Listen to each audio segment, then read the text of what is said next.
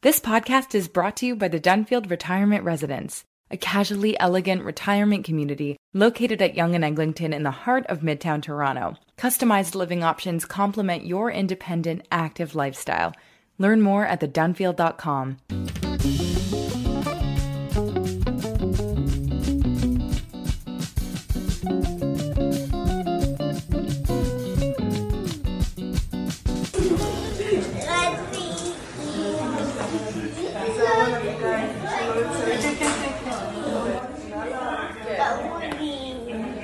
That's what it sounded like Monday in the hallway of the Schneider Children's Hospital in Petah Tikva as Ofri, Uriel, and Yuval Brodutch got a surprise visit from their beloved dog Rodney.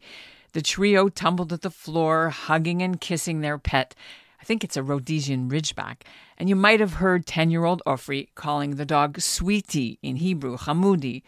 The hospital released the heartwarming video of the pet therapy session the day after the three Brodutch kids and their mother Hagar were released from captivity at the hands of Hamas, 51 days, and they were reunited with her husband and their father, Avichai. Now, many of our listeners may know the Brodutch family's story because the oldest child, Ofri, attended Camp Gesher this summer, a Jewish overnight camp in Ontario. And we've had her uncle, Aaron Brodutch, on. He's an Israeli Canadian scientist who lives in Toronto, and he's been advocating for the Canadian government to do more to help free his family and all the 240 hostages. Aaron Brodutch returned to Israel just before his brother got the call that the family was on the list of hostages that were about to be released, and he was there at the hospital for the reunion. They had lost a lot of weight. They were still, you know, they hadn't showered. They did not look good. It was it was very first moment. Just seeing them was was hard. I'm Ellin Bessner, and this is what Jewish Canada sounds like for Wednesday, November the 29th, 2023. Welcome to the CJN Daily, a podcast of the Canadian Jewish News, sponsored by Metropia.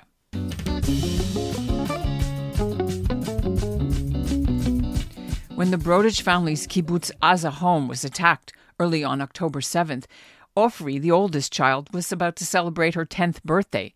We knew her birthday cake remained in the fridge untouched. Her father, Avichai, threw on his uniform as part of the Home Guard and was shot trying to defend the community from the terrorists. Her mother, Hagar, and all three kids were dragged out of their home and taken across the border into Gaza.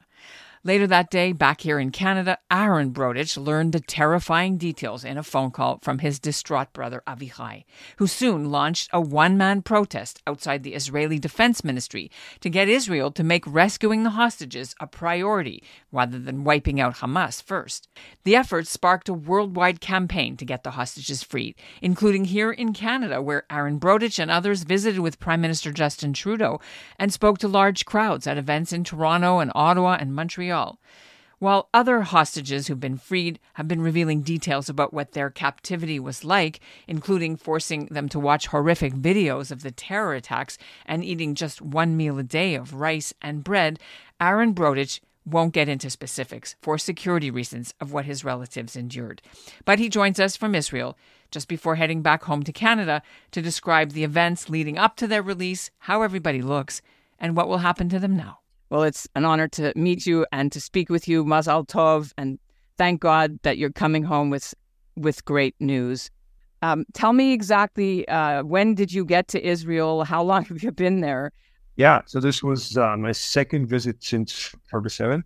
Uh, I got here, I was here for a little over two weeks, then went with my brother to Washington, D.C. to meet the Qatari ambassador, came back to uh, Canada, uh, went to Ottawa and in Toronto, met a bunch of people, uh, including the prime minister. Um, then last Sunday, my mom texted me and she said, "Can you come back?" And so I came uh, came back. Uh, my plan was to stay here until they got back. Um, but you, you, when you buy a two two way ticket, you put a date on it, and the date I put on is November 29th. Uh, and yeah, I mean, I mean, it was I didn't need to change tickets, so uh, yeah, very very happy. Was there sort of um, a procedure? Maybe you can tell about what the procedure is for these hostage families. Yeah, when I got here, there wasn't a deal. There was nothing. Um, I got here and we were brainstorming when are we going to escalate the demonstrations and the, the protests that we're doing. And a day later, we heard a rumor that something's happening and we should hold off, not, you know, not to ruin anything. That day, we spent in Bnei uh, going to many of the top rabbis in, in Israel. And uh, we, we met some, uh, you know, pretty incredible people. They were very, very supportive and absolutely amazing. And two days later, we, we knew that there was a deal going on. And then we just held tight. And so initially they said there's a deal. They're going to announce names and plans kind of changed. We we heard everything from, mostly from media, although my brother did have a person communicating with him regularly, and she's an absolutely incredible, incredible person walking through this journey. And so the details were kind of, you know, bouncing around. It got delayed by a day for some technical reasons. Your family's actual release, or or the whole hospital? entire deal. So, so we're still talking deal. last week. Okay. Yeah, and then on the day they released the first batch, what they did was they called everyone um, to tell you if you, you are on the list and or if you're not. My brother received the phone call. You know, the person on the other hand, on the other end, had to deliver, you know, not good news. I don't want to say bad news because, uh, you know, there was still hope for the next days. Same thing happened on the second day.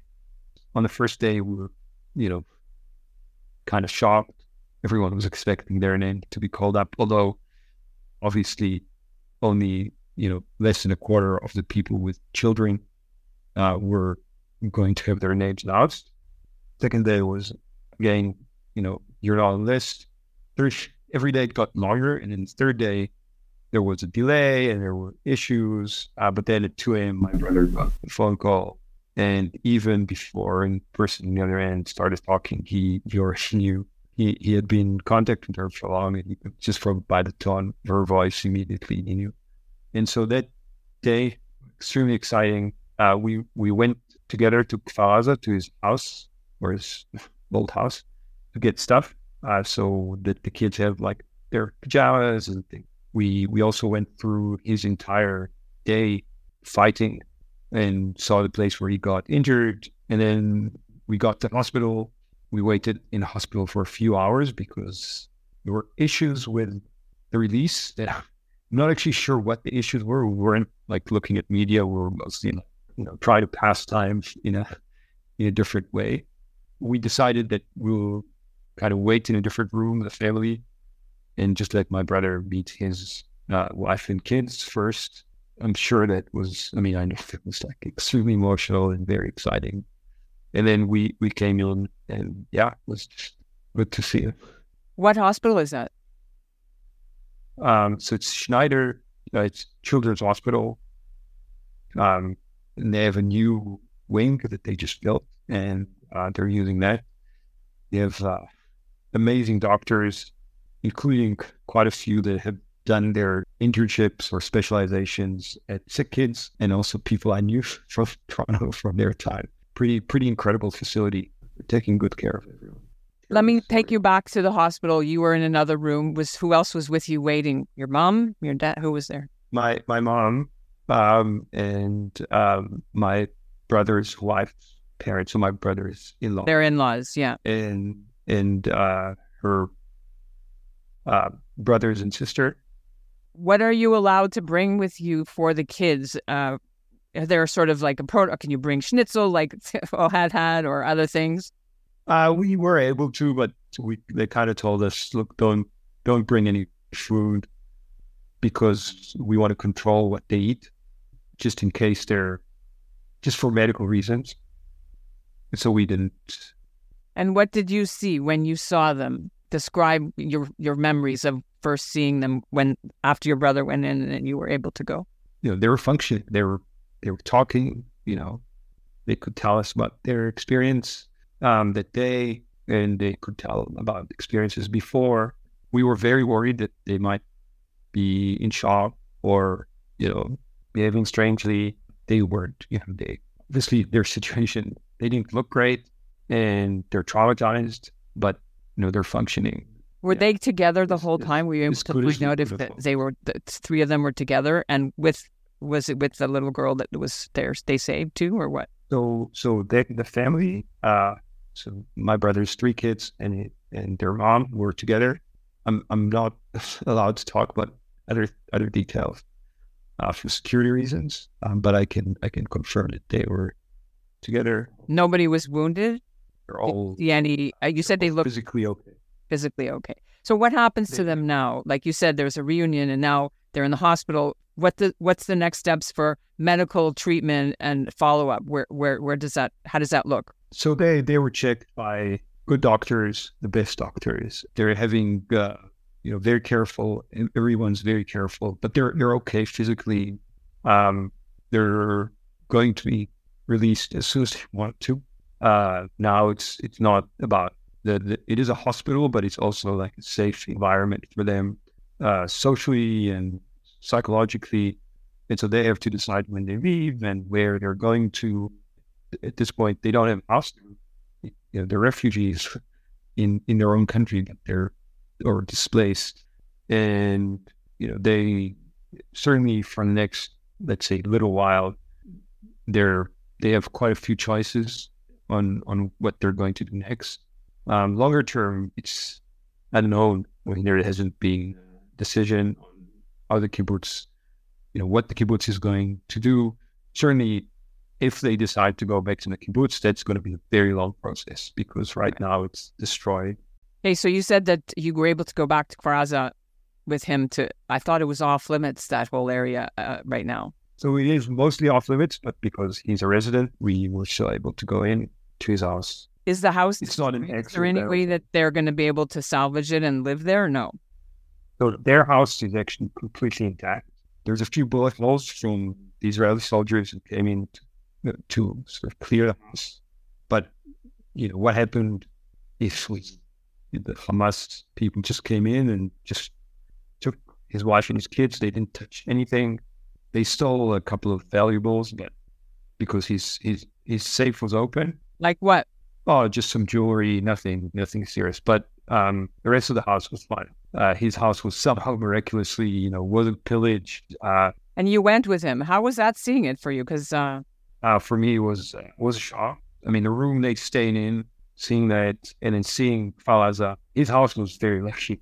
Uh, other houses, you know, quite a few were burnt down, and you know the stories. You know that you know the neighbor on that side had been murdered, and the neighbor on the other side had been murdered, and that other place, people were, you know, there's lots of story. Um, in his story, he left his house uh, that night, that morning. Sorry, but he's uh, he's part of the Kitat Konenut, which is like the local. How to describe it? home guard, Lo- home guard, home Yeah. guard. Yeah, it's like the local home guard. Um, they're supposed to defend for about 20 minutes before the military arrives. And usually they're supposed to defend against, you know, a couple of people. But just before he went out, Abigail, the, the neighbor's daughter, came knocking at their door. She was full of blood. She saw him. She got scared. She ran away because he was in uniform and wearing a, a vest. Um, but he grabbed her took her in and you know she's now back with with the family. She came back with the same group of hostages, um, and then he went to fight. He didn't have a, a weapon. The all the weapons are in armory, so he ran to the armory um, where he met the other people uh, from from the guard, and you know, battle, big battle. He uh, described every piece of that battle. They fought very bravely. Most of them died. Four people died basically instantly um, next to him but they're trained to you know defend and they were shocked by just the amount of it, it just turned into complete chaos because they were not trained for something like that When you Um, say the word, when you say uh, for our listeners, Abigail is the same girl that, that turned four. Our listeners should know that the Americans, uh, she was a, the American girl, American Israeli girl, and has sort of become the face for America of the hostages. Um, and so she Yeah, was. that's- that's I just so our listeners know, we- uh, know, but just in case they didn't know who she. Yeah. Yeah. And you know both of her parents were murdered. Yeah. Um, yeah, it was terrible. Are they going to stay with your mom at the for the, if that's like temporarily now, or does the government give them like a place for a while? Yeah, the government will give them something. Um, they can stay with my mom if they want. They're they're still undecided. What did you say to them when you first met them? If you can remember, I, I just I didn't need to say anything. I just I just sent them. Uh, yeah, it was just uh, so emotional.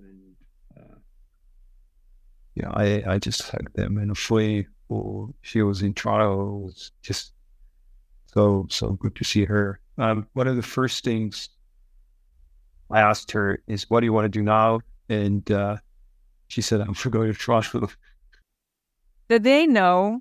Are they aware of what the world and their father and you and your wife and the Canadians did to keep their story on the front burner? Or do they not yet know? Now they know. Yeah. Yeah. So now they know, uh, you know, specifically about Camp Gesher. I told Fui. Um, yeah, I showed her some some photos and some videos. Um, you know, uh, and they, you know, we're slowly showing them. There's a lot of stuff that was done, uh, and so they're they're slowly getting to see a lot of it. You know, for my brother, uh, yeah, also for me, but you know, to a much larger extent for my brother, uh, you know, not being able to share those experiences with his wife, um, was you know, so hard. You're you're going through this incredibly tough journey, and you're meeting prime ministers, presidents, and you know people like that, and taking photos with them, and you actually like send them to your wife. And you know, for me, it was like I can't. I'm taking like photos of my brother in a suit, which like has never happened in the history, uh, and I can't send them to his wife. so uh, it's nice to finally be able to share those. Uh, so you left Canada. Um, you're coming back now, but there are other hostages still. Uh, is your journey done for now? What What's your plan? hundred percent. Uh, the journey is not not done. It's, it's become less personal, but it, we can't be even even on the day and they will receive the phone call. You can't be completely happy. You can't you know, you always know that, you know, it, if, if it's your family, it's other people who are not getting that phone call or, the, or getting the opposite phone call that day. And there are people who knew that they're not going to be, you know, their family's not going to be released. You know, the men, uh, the soldiers, you know, we have to continue fighting. It's, they're not an amusement park. It's not a hotel. It is very tough we have to get them out of there as soon as possible. You know, fight is you know definitely not over, and we're we're already on it. My father and Hagala's father, they're you know on media all the time, uh, repeating the message, and you know we're we're just going to continue. Tell me how your parents' health has been impacted by this stress since October seventh. Well, I mean, our, our story began very hard because we thought everyone had died my mom, she like collapsed completely. My, my father has just emotionally, it's been extremely hard. But then we started fighting and we're just been so focused on the fight. Um, but it's been draining and, you know, everyone's health has to be reassessed. And especially, you know, my parents were older, you know, they, it has not been good. But now, you know, the change is immediate. Even from like when they signed, when they said we signed a deal and you know most of the children are going to be released. was the first night was the first full night's sleep, you know, in two months. So hopefully we're we're all going to be better now. Um, and we going to go back to sorry, is Arfman going back to Gesher next summer, or we don't know yet? I hope so. She said uh, she she's planning to go. Yeah. And that's what Jewish Canada sounds like for this episode of the CJN Daily, episode number 472, sponsored by Metropia, integrity, community, quality, and customer care. Thanks for listening to the CJN Daily. And don't forget, Giving Tuesday was yesterday, but we accept your contributions anytime. Go to the cjn.ca backslash donate. The link is also in our show notes. The Dunfield Retirement Residence offers customized living options to complement your independent active lifestyle. Welcome home. Welcome to the Dunfield. Visit us at thedunfield.com to book a personal tour.